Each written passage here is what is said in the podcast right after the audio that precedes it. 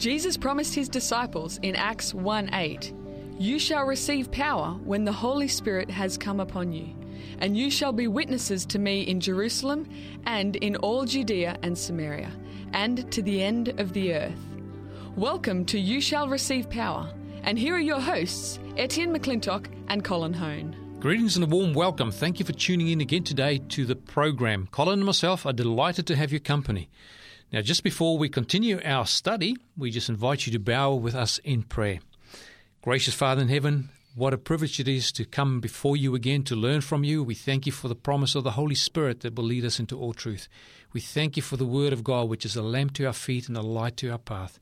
And Father, as we now open these sacred scriptures, we just pray for a fresh anointing of your Holy Spirit upon us, upon the listener, that we will learn, be instructed, but ultimately we will see the King in his beauty and that by beholding, Father, we'll also be changed and we will just love you more because of what you mean for us, what you have done for us, and what you are doing for us. Is our prayer in Jesus' name. Amen. So, Colin, last time we had a, a bit of a look there at confessions of sin and how important that is, especially as we look at the last days just before the door of probation closes. What we mean by that is when Christ finishes his high priestly ministry, ministry in the heavenly sanctuary. And then there be two groups of people, basically. There'll be those who have confessed their sins and forsaken them, and those who have just not taken the time, they've been distracted or whatever it is. But those things that hinder their relationship with the Lord, they had not done what they could do to get those things out of the way by confessing and forsaking. Well, yeah, Jesus talks about that in Matthew chapter 25, doesn't he? Mm. The parable between the foolish and the wise virgins. Yes. You know, one had the oil and the character transformation, and one didn't. Mm. They thought they were okay. They thought they had enough. And Jesus says to them, I don't know you. That's right. And- And, and the oil representing the Holy Spirit, of course. Oil representing the Holy And- Spirit. And, everything we're talking about here is not something that's motivated naturally by ourselves. It's everything that's prompted and motivated by the Holy Spirit. And as we spend time in the Word of God, when conviction takes hold of us and we realize, oh, God's just convicted me on this thing, I will confess it to Jesus. And He said He is faithful and just to forgive me and praise the Lord also to cleanse me.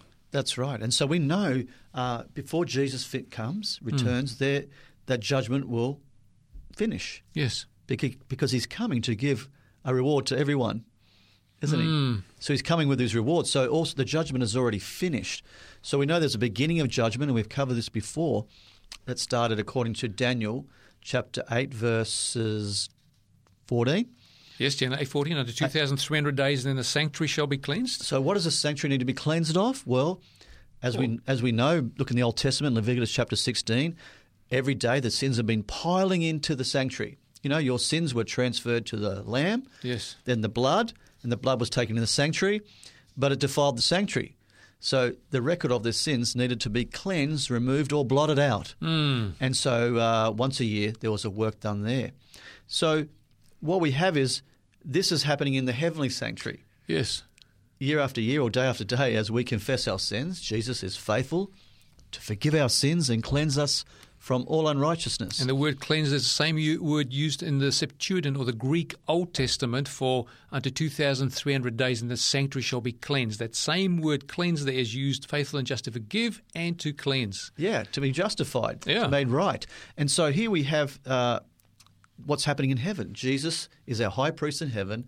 He is uh, our mediator and intercessor. And so as we confess our sins, Jesus then goes to the Father and says, Look at me.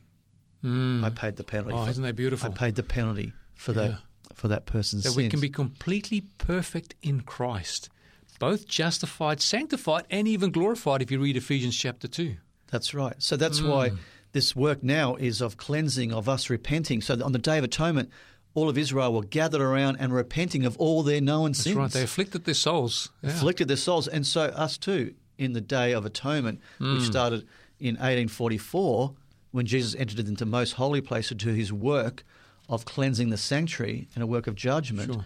to see who had benefited from his um, his work on the cross. Mm. And so what we have here is what's called the omega apostasy. We've talked about the alpha, Yes. and the alpha apostasy was to take your eyes off that work Mm. of preaching the three angels messages. which is judgment has begun. Yeah, even the way they're related to God, because God became an impersonal essence or, or pervading spirit, which is in absolutely everything, rather than making it a personal God, a personal Savior. And so their mission, their focus was taken off the mission to take the three angels' message to the world to proclaim the judgment has begun. Yes. Jesus is doing a work, his high priestly work in the heavenly sanctuary. So, so the focus was off that to go on something else. And so that's always Satan's goal is to take the focus off the mission of God's people of proclaiming the three angels' messages, which says, "Fear God and give glory to Him, for the hour of His judgment has come. come." That's right. And we know that that judgment began in 1844 because Daniel chapter 7 Mm. tells us that judgment begins after the uh, 1260 days or years prophecy, which ended in 1798. so sometime after right. that, and when you do the timeline, the 2300 year prophecy going back with Daniel and the 70 weeks prophecy, it brings us to 1844. That's a whole new Bible study. That's true. Which we've covered before Yeah. in previous programs. You know, but even the Apostle Peter refers to that in 1 Peter chapter 4 and verse 17, where he talks about judgment is to begin at the house of God.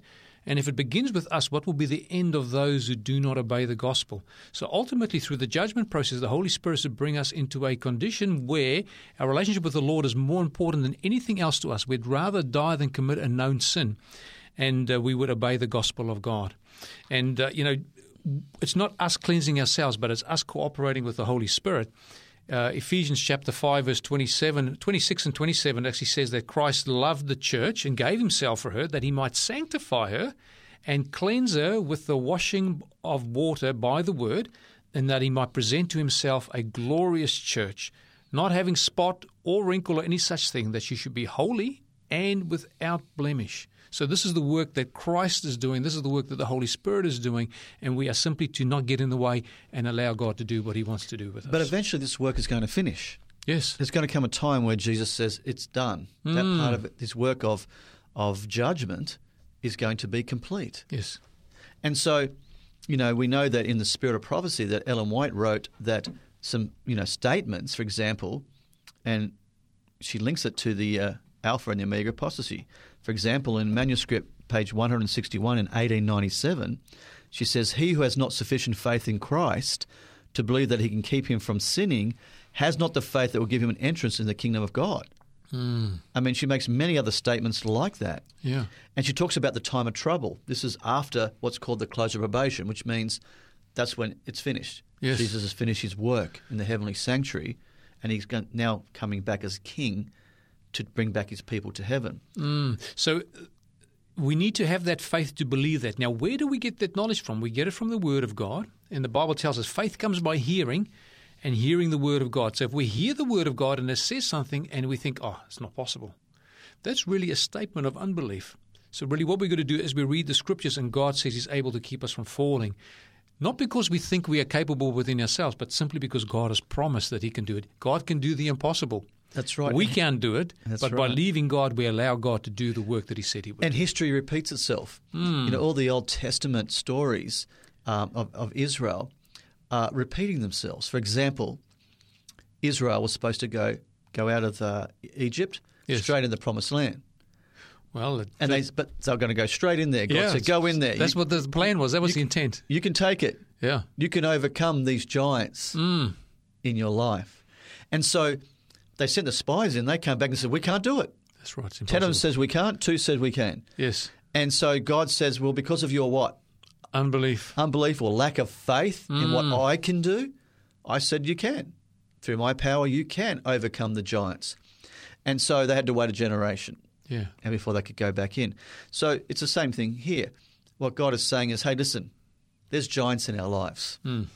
We all have besetting sins in our lives. Sure. You know, you've got yours, Eddie, and I've got mine. I that- have my share of them, Colin. Yeah. you know, and you can either do two things. You can focus on them, all right, hmm. or you can focus on Jesus Amen. and ask Him to have the victory, I've to have the victory over those giants in your life. I've learned that I should never focus too much on all the wrongs I've done or focus too much on all the good that I've done because the focus is on me.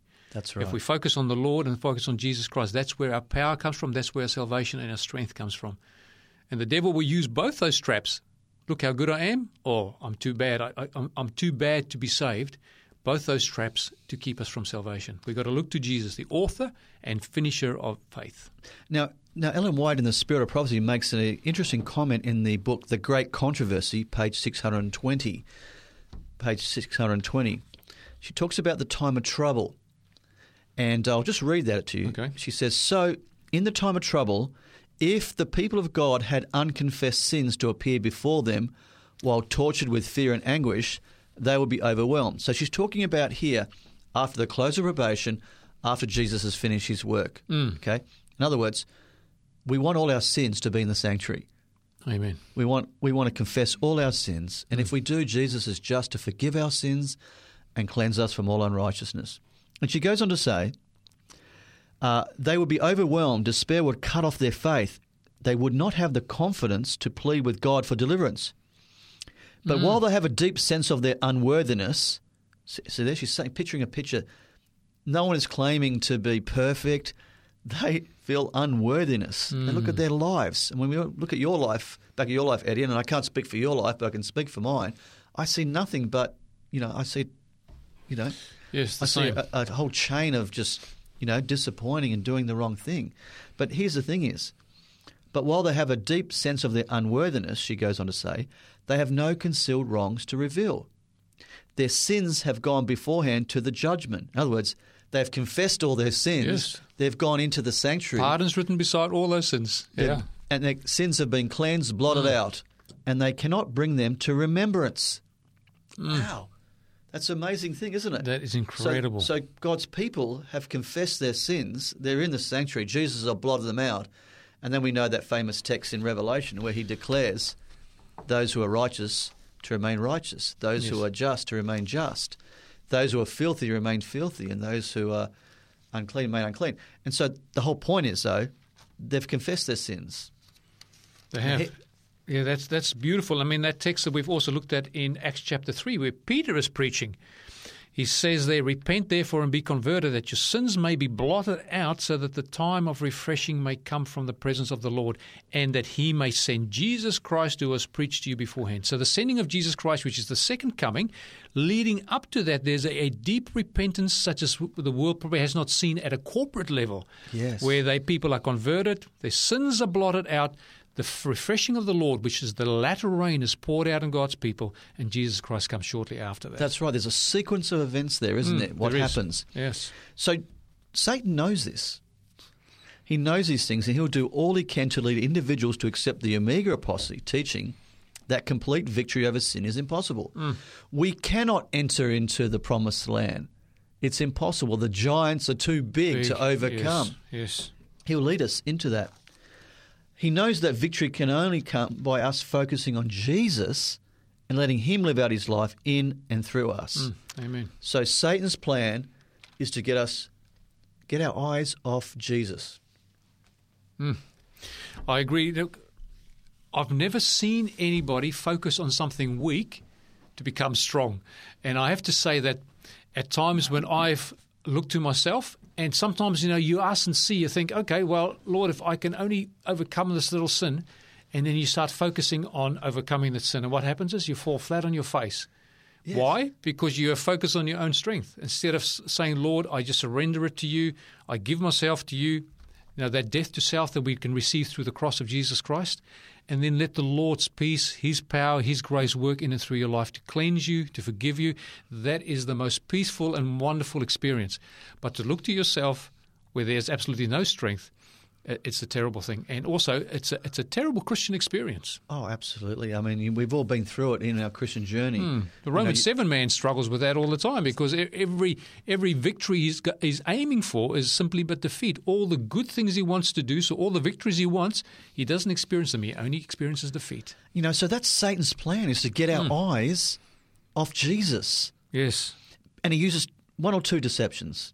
The first one, as you said before, is he will lead us to focus on the temptations we struggle with. Mm. Get you focusing on them. So what are you experiencing? Defeat after defeat Defeat, after that's defeat. So that's the first deception he'll use. Secondly, he wants us to think we can become righteous and even perfectly develop Christ's character by focusing on the do's and the don'ts. The mm. law, anything but Jesus. Yes. He wants us to think that we can be victorious over temptations if we just try hard enough, with God's help, of course. Hmm. So it's like us plus God. Yes. You know, he leads many to believe that focusing on the do's and don'ts of our religion will bring revival. Let's focus on the do's and don'ts. That's what will bring revival. Hmm. And such a religion is a burden void of joy, Yes. and all such effort will fail. You see, the do's and the don'ts are important. They're important, sorry. The do's and the don'ts are important, but they must not be our focus. That's right. We allow the Lord rather to write His laws in our hearts, put them in our minds, and we will live by those principles just through that relationship we have with Jesus That's right. Christ. You surrender to Jesus and ask God to do what you can't do. Mm. God, you have the victory. Amen. You just surrender. And there's another deception as well. Or Satan will lead many to reject the possibility of perfectly reflecting the character of Christ by obedience to God's law. There's the other deception. Yeah. And he doesn't care which one he gets you, as long as he gets you. That's true. So most that come to this conclusion have tried to obey in their own strength. You know, they've tried this, hmm. didn't work. And they discovered the impossibility of attaining complete victory. So what do they do? Well, they draw back and rest in justifying Christ justifying righteousness, only believing that a full, complete sanctification is impossible. Just like the the Jews crossing the Jordan said it was impossible to take the giants out hmm. because of what they saw. They said this is impossible. When we look at our own lives, it in, it seems impossible, doesn't it? Absolutely, it does. Yeah. So uh, it's we are not to take a pragmatic view to it and say, "Well, I'll believe it if I can see it." We should really take a view that if the Lord promises it, I'll believe it even if I can't see it. That's Because right. faith is the substance of things hoped for, the evidence of things not seen. If you can see it, you don't have to exercise faith. And the evidence is in the Word of God. If God's Word says so, it is true. That is the evidence. Although we cannot physically see it, the results come afterwards. Well, you look at the faith chapter in Hebrews chapter 11, isn't it? That's it's right. continually where people did things that, that seemed impossible. seemed supernatural. That's, right. That's right. Hmm. And so what happens is, you know, this deception leads people to conclude that complete victory over temptation and sin is not attainable in this life. Hmm. This too is a very dangerous position to take. Both legalism and rejection of complete obedience will lead to staying in their Laodicean condition, their lukewarm condition that I'm okay. Yes. And so, really, Satan's Omega apostasy teaches that such a view of complete obedience and victory over temptation would lead to boasting and feelings of achieving perfection. So, anyone that's teaching this saying, oh, you're teaching sinless perfection. Hmm. And so, attitude, or attitudes of boasting or feelings of achieving perfection are impossible for the spirit filled Christian to experience. Yes. A spirit filled Christian will not have boasting or attitudes of, you know, achieving perfection. They'll never, ever, ever be like that. Our boast is in the Lord. The boast can never be in That's ourselves. right. They not realise- if we, not if we see ourselves as as we see ourselves compared to Jesus. That's right. Mm. They realize there is no righteousness in them.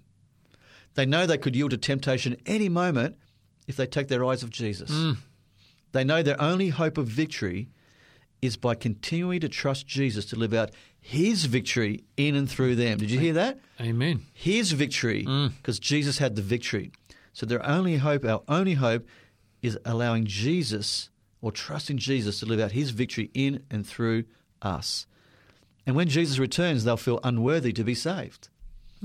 I mean, we know what happens. The Bible says they cast their crowns at Jesus' feet because they know they don't deserve the crowns Wow. because Jesus did everything for them. Mm. All they did was have faith in Him to save them from sin and death. I just love that. That is beautiful. All they did was have faith in Him, faith in Jesus to save us from sin and death. You know, they'll know exactly what Paul meant when he wrote the words in 1 Corinthians chapter 1 verse 29 to 31. It says, so that no one may boast before him. Beautiful that uh, we don't boast in and of ourselves. It is because of him, that is the Father, that you are in Christ, who has become for us wisdom from God. That is our righteousness, holiness, and redemption. Therefore, as it is written, let him who boasts boast in the Lord. That's right. So, that, Beautiful. so, what will be the boast throughout eternity will be just boasting in Jesus. Mm. We'll be praising Jesus Christ for the victory over sin and the eternal salvation he provided for them. And that brings us to why did God bring the Adventist church into existence? What is God's Okay. purpose in calling the Adventist church into existence? You know, I believe that God raised up the Adventist church to give the three angels messages hmm. of Revelation chapter 14 to the world. Yes. And these messages are to warn the world of Christ's soon return and give important biblical insights necessary to be ready for that great event. And let's just unpack this a little bit. What's the first angel's message in Revelation chapter 14, verse 6 to 7?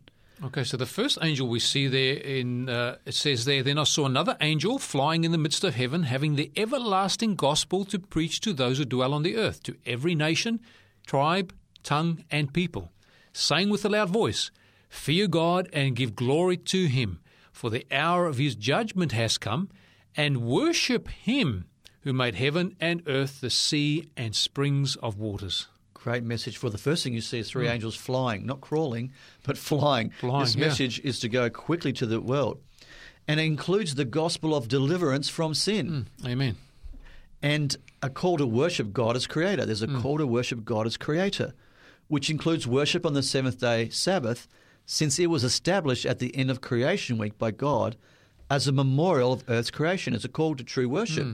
Worship God as our creator of heavens and earth. And of course, we're in chapter 14 of Revelation. Chapter 13 of Revelation has already established and mentioned the word worship five times, where it says, And he was granted power to give breath to the image of the beast, that the image of the beast should both speak and cause as many as would not worship the image of the beast to be killed. So now we are being called to worship God who created the heavens and the earth, which the Sabbath is a memorial of, in contrast to this image worship, this beast worship that we see in Revelation chapter 13, which is a counterfeit worship.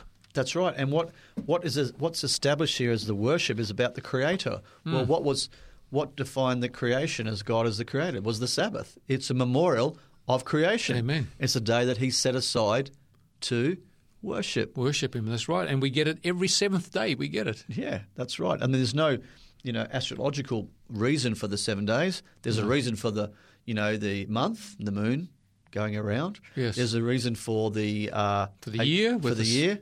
Earth going around the sun. That's right. There's a reason for everything, but not for the weekly Sabbath. That's right. This was instituted at creation so that we would remember who the Creator is. Mm, amen. And He set aside the seventh day for worship to spend time with Him, to Hmm. acknowledge Him, and as a memorial of creation.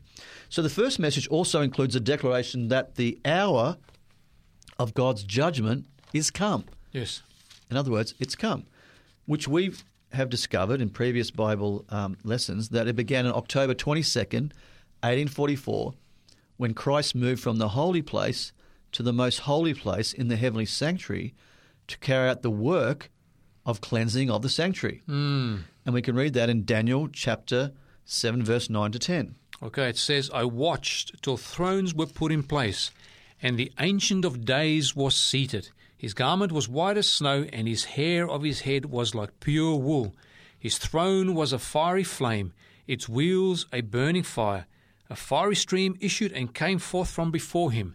A thousand thousands ministered to him. Ten thousand times ten thousand stood before him. The court was seated, and the books were opened. Well, so, so if you follow the Daniel chapter 7, there's a sequence of events. You have these different powers that rise, uh, starting with Babylon, then Medo Persia, Yes. then Greece, then Rome.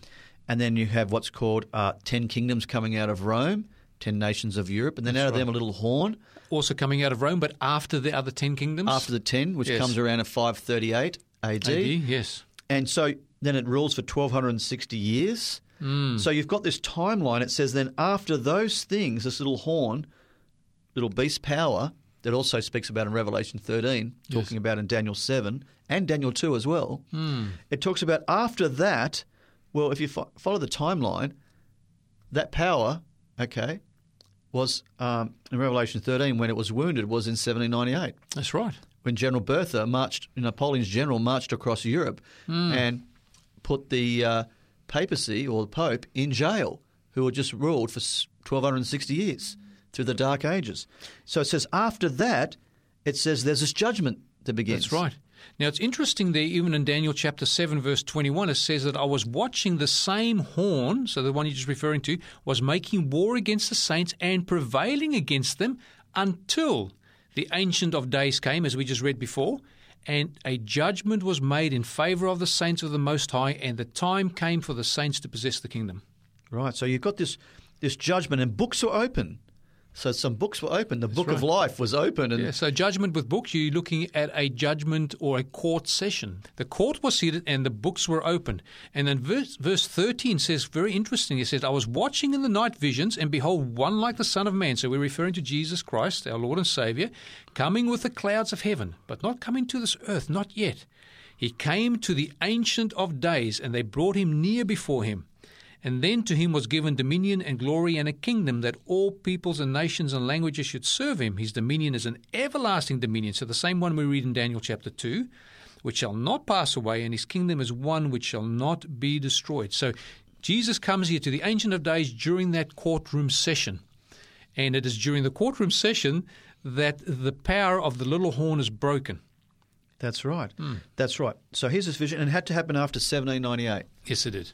After the 1260 years. So sometime after 1798, and when we go and look at the timeline of the 70 weeks prophecy in Daniel 8 and 9, when you read that, you see it says it was 2,300 days or 2,300 years, hmm. which when you take it brings you to 1844, Yes, which is does. exactly a time just after 1798. Exactly. Well, dear listener, we're just going to take a quick break here, and we'll be right back after this message. Stay tuned. Maybe your eyesight is struggling. You live a busy life without time to relax with a book, or you find theological writing difficult to understand. We think we have the answer audiobooks. 3ABN Australia Radio regularly host book readings on air featuring topics in health, Christian lifestyle, and more. Audiobooks are wonderful because you can listen on the go and learn through sound. This month, 3ABN highly recommends our listeners to discover the Desire of Ages project, produced by Golden Eagle Films and Myers Media. While it features the exact original words of its author, Ellen G. White, the Desire of Ages project has been dramatized with professional voice artists and a full orchestra soundtrack to tell the powerful story of God defeating Satan. To download your own free copy of this audiobook, visit thedesireofagesproject.com or contact 3ABN Australia Radio on 02 4973 3456. Dear listener, welcome back. Just before the break, we were talking about the importance of the investigative judgment, or the judgment, the courtroom setting in heaven where the Ancient of Days was seated and the books were opened, and then the Son of Man, which is Jesus Christ, coming before the Father to receive a kingdom. And to receive that kingdom, he has to then take away the authority of earthly kingdoms who have opposed and exalted themselves and try to put themselves above all that is God or that is worshipped. So, our our text that we uh, also use that ties in with this courtroom setting is Daniel chapter 8, verse 14, because we, we talk about the principle of repeat and enlarge, or I guess some theologians call it recapitulation, where you keep on building on the previous verses. You cover the same ground, but you get more detail. And as you go through the prophecies, you get closer and closer to the end, which gives more and more detail. And then some of the older aspects of the prophecy, like Babylon, sort of drops off in Daniel chapter 8, for example, where it's mentioned in Daniel chapter, Daniel chapter 7. That's right. So Daniel eight fourteen, then that, that text that we've quoted a few times, it says, "And he said unto me, For two thousand three hundred days, then the sanctuary shall be cleansed." That's right. And so you have here also from Daniel chapter 7 verse 15 to 28 you have a angel who comes and actually explains the vision to Daniel. Hmm. He comes and explains it and says his fourth kingdom. Then he talks about the 10 horns are 10 kings who arise from this kingdom. And then he says that there'll be a little king that'll come up like a king. And it says that this this uh, this power shall persecute the saints of the Most High. So after this time in 538 AD, for times, times, and t- half a times, which is 1260 years, it says it persecutes the saints of the Most High. So it's putting Christians to death. Right. And also in verse 25, it says, He shall intend to change times and law. Mm. So you attempt to change God's law in regard to time. Well, what law and Ten Commandments has to do with time? There's only one. Which one's that? It's the fourth commandment, which is to do with the Sabbath, Which the is seventh Sabbath. day. Yeah. And so, isn't that interesting? In Revelations 14, it's a call back to worship God, fear God, and give glory to Him. You know, it's called to worship the Creator. Mm. And so, we've got this happening, and then we have this prophecy in Daniel 8:14, where he tells you, well, how long? until the sanctuary is cleansed. That's right. The question is answered uh, asked in verse 13, and then, of course, verse verse 14 is the one that answers it. That's right. And he says 2,300 days, which we know is the 2,300 years, which we go back to 457 BC, along with the 70 weeks prophecy, which lines up to when Jesus was baptized, That's right. crucified, Yeah. and when Stephen was stoned, and the message goes out to the Gentiles. Gentiles, yes. And here we have exactly what happens on time. Hmm. So, what has to be cleansed, though, Edian? Well, it's a sanctuary in heaven, but it also goes along with the church here on earth. So it is the body temple that needs to be cleansed and purified as well. Yeah. So, what was cleansed in the in the um, Old Testament sanctuary? Well, it says the holy temp- place was to uh, they make atonement for the holy place through the uh, through the sacrifices on the day of atonement, which was on the tenth day of the seventh month, That's right, the Day of mm. Atonement, Yom Kippur Day. Yom Kippur. Yeah, Yeah, and so what happened? To, what had to be cleansed, as we've discussed before, that day after day, people would come, bring a lamb. They would confess their sins over the lamb. Mm. So there's transferred their sins to the lamb. Lamb representing Jesus. Yes. The lamb was then cut. The blood was then put into a bowl and taken into the sanctuary and sprinkled mm. over different items in the in the sanctuary. Okay. Yes. Or, and so, but that was day after day. So the record of those sins is still in the sanctuary. So once a year, there was a removal, blotting, or cleansing of the record of all those sins that had gone into the temple. So the sanctuary had to be cleansed or atoned for. And so, just like Jesus in our heavenly sanctuary is our high priest, day after day, we are what?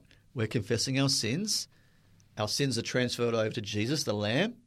And then, as the high priest, he takes them into the heavenly sanctuary with his blood. Mm. Okay. So, where are our record of our sins now? In the In heavenly sanctuary. heavenly sanctuary. Hmm. Just like there had to be a judgment day, a cleansing or removal or blotting out of those sins Yes. in the heavenly sanctuary.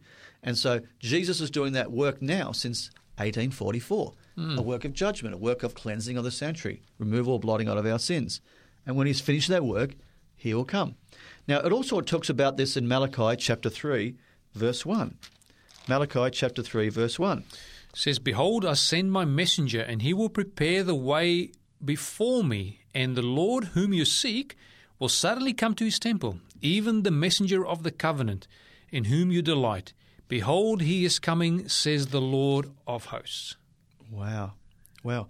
And we also, so we know also that besides the coming of the Lord to his temple, Malachi also foretells his second advent. That's right. In verse 2, it says, And who can endure the day of his coming, and who can stand when he appears? For he is like a refiner's fire, and like launderer's soap. And he will sit as a refiner and a purifier of silver, and he will purify the sons of Levi and purge them as gold and silver, that they may offer to the Lord an offering in righteousness. So there's a purification work going on before Jesus comes. Amen.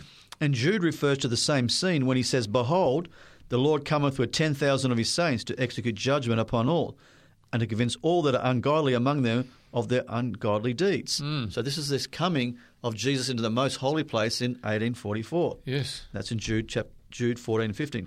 This coming and the coming of the Lord to his temple are distinct and separate events. Hmm. So that ancient days is Jesus coming in 1844 to begin a work of judgment. And that work was done when he entered what called the most holy place. Yes. And so we have here the second angel's message as well in Revelation 14, verse 8. And the second angel's message in Revelation 14:8 warns the world of spiritual Babylon's fall because of her sin. Yes. And it says, And another angel followed, saying, Babylon is fallen, is fallen, the great city, because she has made all nations drink of the wine of the wrath of her fornication. That's right. So Babylon's fall is her sin, which which warning will be repeated as the judgment in heaven comes too close. Hmm. So you can see that it's repeated in Revelation chapter 18, verse 1 to 5, where the second angel or third angel's message is repeated, but with power. Let's go to Revelations 18, verse 1 to 5. It says, After these things I saw another angel coming down from heaven, having great authority, and the earth was illuminated with his glory. And he cried mightily with a loud voice, saying, Babylon the Great is fallen, is fallen, and has become a dwelling place of demons, and a prison of every foul spirit, and a cage of every unclean and hated bird. And all nations have drunk of the wine of the wrath of her fornication. And the kings of the earth have committed fornication with her, and the merchants of the earth have become rich through the abundance of her luxury. And I heard another voice from heaven saying, Come out of her, my people, lest you share in her sins and you receive of her plagues. For her sins have reached to heaven, and God has remembered her iniquities. And if you want to know what Babylon is, read uh, chapter 17, where it says, Mystery Babylon, the great, the mother of harlots and of the abominations of the earth. I saw a woman drunk with the blood of the saints, and a woman represents a church. Church, that's right. So it's a church drunk with the blood of the saints. So you, what church is drunk with the blood of the saints over the 1260 years? Well, there's only one church, isn't it? That's And right. it- and it doesn't mean the people in it. It's the system. That's It's the right. system. And if we look at verse 18 of Revelation 17 as well, it says, And the woman whom you saw, that is Babylon, is that great city which reigns over the kings of the earth. So who was reigning over the kings of the earth when this was well, written? it was only Rome, wasn't it? That's right. Mm. So it's talking about this woman, okay, and that is going to fall. And you notice that all the nations are drunk with wine. All the nations Right. are involved. It says not only the nations, but the kings are involved. Yeah. And the merchants economically involved as well. Yes, they were drunk with the wine of the wrath of her fornication. Now, wine represents doctrine in the Bible. That's right. Yeah, it can represent blood as well, but in many instances it represents doctrine. And the doctrine that she has is the doctrine of a fornication, which is illicit relationship between the church and the state, the church controlling the state. And also, Babylon means confusion.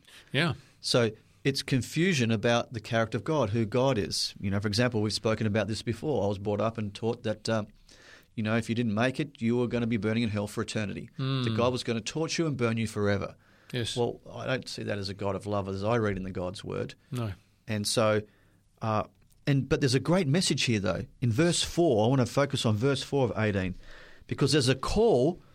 Right, this is the repeat of the second and third angel's message. There is a call to come out of her, my people, lest you hmm. share in her sins, unless you receive her plagues. This is the last seven plagues that are going to come upon this earth. Yes. So there's a call in Revelation 14. There's a three angels' message. is calling people out into true worship. Hmm. It's calling people out of Babylon, out of confusion about who God is, about confusion. So there's Yes. most of God's people are in Babylon. Yes, I agree. I mean, God can't call people out from there. He says, my people. Yeah. If they're somewhere else, he says, come out of my people. Well, where are they to come out of? Out of Babylon. That's right. And so we see this in Revelation 18, verse 1 to 5. And we also see that this takes place as the earth is lightened with God's glory. Hmm. And remember, we've discussed it before. What is God's glory? His Is his character. character. His love, his Yeah. character of love. Yeah. That's right. And it's a result of his people reflecting the character of Jesus 100%. Hmm. The Ten Commandments being the transcript of his character. Yes. Selfless love, basically. That's right. And so we want to walk in, uh, look in the third angel's message, Revelation 14, verse 9 to 11. And it says, Then a third angel, so this is number three now, followed them, saying with a loud voice, If anyone worships, so here that issue of worship is represented again. If anyone worships the beast and his image and receives his mark on his forehead or on his hand, he himself shall also drink of the wine of the wrath of God, which is poured out full strength into the cup of his indignation. And he shall be tormented with fire and brimstone in the presence of the holy angels and in the presence of the Lamb. And the smoke of their torment ascends for ever and ever, and they have no rest day or night who worship the beast and his image, and whoever receives the mark of his name. Wow. It's pretty strong warning, isn't it, Edian? Very strong. I don't think I've read anything stronger in the Bible. I, I know it, you know, when you read it, you go, wow, that seems pretty tough. You know what I mean? Mm. But it's such a, a thing to God that it actually causes division in this world. Wow. And God is serious about this. And so he gives a warning. He gives a warning. And he says, Come out of Babylon. Mm. You know, don't worship the beast or his image. And in Revelations chapter 13, verse 15 and 16, he talks about this as well. It says, And he was granted power to give breath to the image of the beast, that the image of the beast should both speak and cause as many as would not worship the image of the beast to be killed. And verse 16, he causes all, both small and great, rich and poor, free and slave, to receive a mark on their right hand and on their foreheads. And it says also they can't buy or sell. That's right. So there's economic embargo there as well. Economic, and then there's eventually a death decree. Death decree. That's right. Yeah. And so, you know, God doesn't want anyone to receive the mark of the beast. And uh, so God desires God desires to write his law in the hearts and minds of his people. in 2 Corinthians chapter 3 verse 3, 2 Corinthians chapter 3 verse 3, it talks about, you know, It says, Clearly you are an epistle of Christ, ministered by us, written not with ink, but by the Spirit of the living God, not on tablets of stone, but on tablets of flesh, that is, of the heart. so so what was written on tablets of stone? Well, it was the Ten Commandments. So what does God want to write on our our hearts? the same commandments. That's right. but not with a pen or not by the finger of God per se, on stone, on the fleshy tablets of the heart. Yeah, and how does he do that? Well, let's go to Hebrews chapter 8, verse 8 to 10. Hebrews chapter 8, verse 8 to 10. So, how does God do this? And it says, Because finding fault with them, he says, Behold, the days are coming, says the Lord, when I will make a new covenant with the, with the house of Israel and with the house of Judah, not according to the covenant that I made with their fathers in the day when I took them by the hand to lead them out of the land of Egypt, because they did not continue in my covenant, and I disregarded them, says the Lord. For this is the covenant that I will make with the house of Israel after those days, says the Lord. I will put my laws in their mind and write them on their heart, and I will be their God, and they shall be my people. Wow. And he repeats that in Hebrews chapter 10, verse 15 uh, to 18, where he says, But the Holy Spirit also witnessed to us, for after he has said before, This is the covenant that I will make with them after those days, says the Lord. I will put my laws into their hearts, and in their minds I will write them. And then he adds the good news of the gospel. Their mm. sins and their lawless deeds I'll remember no more. Oh, that's beautiful. Yeah, that is beautiful. And so the gospel, and you know what happens? It says those who refuse to worship God as the creator on the seventh day Sabbath, which will be the evidence that his law is in their hearts, because mm. Part of the Ten Commandments is the fourth commandment. That's right. It's keep the Sabbath day holy. Remember the Sabbath day to keep it holy. And so, in contrast, interesting, we read in Daniel that this beast power, or this little horn power, thinks to change God's time and law. And the only one to do with changing time or law is the seventh day Sabbath. Seventh day Sabbath commandment. And here's yes. God wanting to write his law in our hearts, and here's the beast trying to cause us to worship on another day. Mm. And so those who refuse to worship God as creator on the seventh day Sabbath, which will be evidence that his law is in their hearts, as he commanded in Exodus chapter 20, verse 8 to 11, in Exodus chapter 20, verse 8 to 11, And it says there, Remember the Sabbath day to keep it holy. Six days you shall labor and do all your work, but the seventh day is the Sabbath of the Lord your God. So the seventh day is the Lord's day. In it you shall do no work, you nor your son, nor your daughter, nor your male servant, nor your female servant, nor your cattle, nor your stranger that is within your gates. For in six days the Lord made the heavens and the earth, the sea and all that is in them, and rested the seventh day. Therefore the Lord blessed the Sabbath day and hallowed it. I remember when I was in Ethiopia, Eddie, and, and uh, I was preaching on um, the Holy Spirit wanting to write the Ten Commandments on our mind and hearts, and the gospel of Jesus. You know, we've got forgiveness through Jesus for what He did on the cross, and they're all denominations there from all different denominations.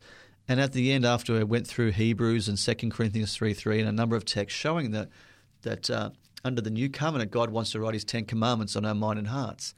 That that all denominations came together and prayed and asked God to write His law, His Ten Commandments, on their mind and hearts, including the seventh day Sabbath. Wow. It was an incredible day. Different denominations all coming together Mm, praise the Lord. and asking God to uh, write His law, including the seventh day Sabbath. Mm, And so, because we also know that God said that those who refuse to worship God as Creator on the seventh day, uh, and we know the evidence of those laws written on their hearts, will receive the beast mark and will be destroyed by the brightness of Christ's coming, second coming. It says that in Second Thessalonians chapter two, verse eight to twelve. It says, And then the lawless one will be revealed, whom the Lord will consume with the breath of his mouth and destroy with the brightness of his coming. The coming of the lawless one is according to the working of Satan, with all power, signs, and lying wonders, and with all unrighteous deception among those who perish, because they did not receive the love of the truth that they might be saved. And for this reason, God will send them strong delusions, that they should believe the lie, and that all may be condemned who did not believe the truth, but had pleasure in unrighteousness. You know, it's a hard thing, Edian. You know what I mean? I I uh, discovered this twenty five years ago. Yeah.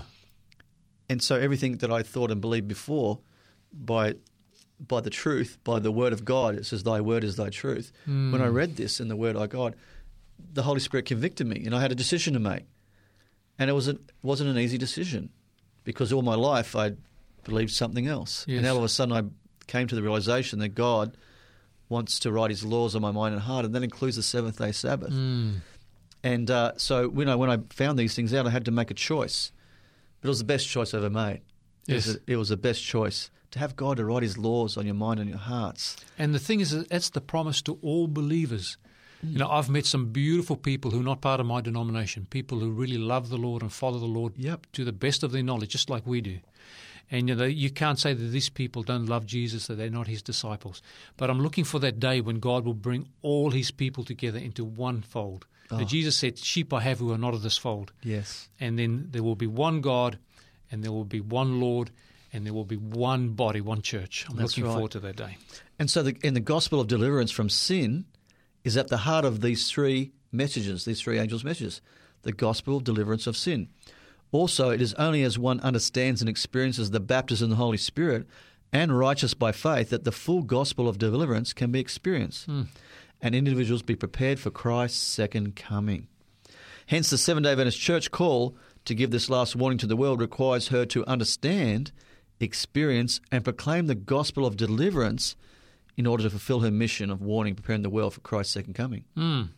We need to understand, experience, and proclaim the gospel of deliverance. And so, what happened in history, when we look back in history, by the late 1800s, it seemed that the Adventist Church had lost sight of what it was to be, what was to be the heart and soul of her message. Therefore, God sought to bring the gospel of Jesus Christ back to this church in 1888 through two men called Jones and Waggoner. Yes. And this truth was necessary for the church to understand and experience in order to fill her God given purpose and mission to proclaim the three angels' messages in the context of the gospel of deliverance from sin. And Ellen White, um, who had 2,000 visions and I believe was a messenger of God, understood this when she wrote these words in Testimonies to Ministers, page 91 to 92 in 1895. Right, it says many had lost sight of Jesus. They needed to have their eyes directed to his divine person, his merits, and his changeless love for the human race. Changeless love and his merits. I just love that. All power is given into his hands, and that he may dispense rich gifts unto men, imparting the priceless gift of his own righteousness to the helpless human agent. Did you notice that she says imparting Yes. the priceless gift of his own righteousness to the helpless human agent? See, we're helpless. yes. And so Jesus wants to impart his righteousness, his own righteousness to us. Mm. And that is our only hope. So it's counted against our account, so that's imputed. Yep. And then imparted as He actually then gives that to us as a gift so we can live a holy life before Him. Well, it's Christ in you, the hope of glory. Mm. Jesus lives in us through the Holy Spirit. You see, because what happens is our denomination had become so doctrine focused that Jesus had been lost in our experience and teaching. Mm. Our religion had become legalistic, which is the sure result of losing sight of Jesus in one's life. So it's sort of history of the church repeating itself. Now, Jesus said to the church in his day, You search the scriptures, for in them you think you have eternal life, but these are they which testify of me. So you can sometimes get focused just on the doctrine and just look at it as an ac- academic exercise. Yes. And then lose sight of who it's talking about, which is Jesus. That's right. So the church needed to once again understand the work of the Holy Spirit and the message of righteous by faith. Hmm. And so Jones and Waggoner spoke at the 1888 General Conference session in Minneapolis, Minnesota. They taught a number of biblical truths at this session and at the years that followed. And so we want to focus what we consider to be the heart of their message righteous by faith in Christ. Amen. Righteous by faith encompasses both Christ's justifying and sanctifying righteousness. Hmm. And we're going to focus primarily on the sanctification aspect of Christ's righteousness by faith as we uh, move along and talk about this. And so the message of righteous by faith comes through loud and clear as one reads their writings. So following 1888, Ellen White wrote, or often wrote, on the subject. And God used the 1888 message to uplift Christ as never before to our denomination. And I just love what she wrote here. And she supported the teaching on this subject. And this is what she wrote. Okay, this is also from Testimonies to Ministers, page 91. This is The Lord, in His great mercy, sent a most precious message to His people through elders E.J. Waggoner and A.T. Jones. This message was to bring more prominently before the world the uplifted Saviour, the sacrifice for the sins of the whole world. It presented justification through faith in the surety and invited the people to receive the righteousness of Christ, which is made manifest in obedience to all the commandments of God. So, what do you notice there straight away? It was to bring prominently before the world the uplifted The Saviour. Saviour, yes. Well, where was Jesus uplifted on? On what? On the cross. It was to bring the cross to be central to our message. Mm. Amen. The uplifted Saviour, because Jesus says, If I be lifted up, I will draw all, All. men unto me. That's right. and the sacrifice of sins of the whole world. Hmm. So that presented justification through faith in the surety. We can have assurance of salvation through what Christ has done for us as we confess our sins. Hmm. But also, there was more. It invited the people to receive the righteousness of Christ. This is his imparted righteousness, Yes. which is made manifest in obedience to all the commandments of God. Wow. So Ellen White clearly pointed out that the reception of the message of righteous by faith, presented in 1888, would lead to obedience to all the commandments of God. And she said that this message would also usher in the loud cry or the latter rain of the Spirit and hasten Christ's glorious return. Hmm. She also wrote an, another thing about the latter rain. What did oh, she write here? Yeah, this is also from Testimonies to Ministers, page 91 92. It says, This is the message that God commanded to be given to the world. It is the third angel's message, which is to be reclaimed with a loud voice, that's the loud cry, and attended with the outpouring of his Spirit in a large measure. Wow, which is called the latter rain. Yes. And another place she wrote also uh, in District Lines, Letter 57, 1895. It says, God gave to his servants, that's Jones and Waggoner, a testimony that presented the truth as it is in Jesus, which is the third angel's message in clear, distinct lines. Wow. So the message of righteous by faith and the third angel's message are one and the same. And both lead to obedience to God's commandments. Amen. And so um, we're going to talk more about this in future programs the significance of this 18a message that um, righteous by faith and focusing on uplifting Jesus. And by that, it'll lead to obedience to God's commandments. Amen. You know, as I've read a little bit about the, the messages that Jones and Waggoner presented, I mean, they just used the Bible. That was their, their textbook to present these messages. I see some insights in regards to justification, which I don't find to be too common in other areas. For example, we know that justification talks about Jesus' life, his death, so death, burial, and then his resurrection as well. But they brought out the fact that when Christ was died and he was raised, he was delivered because of our offences. That's out of Romans chapter 4. Hmm. And he was raised because of our justification. Hmm. And then Paul says there in 1 Corinthians chapter 15, he says that if Christ is not risen, your faith is futile and you are still in your sins. So the justification that they brought out meant the removal of sins as well. And therefore you could live a sanctified life through Christ Jesus.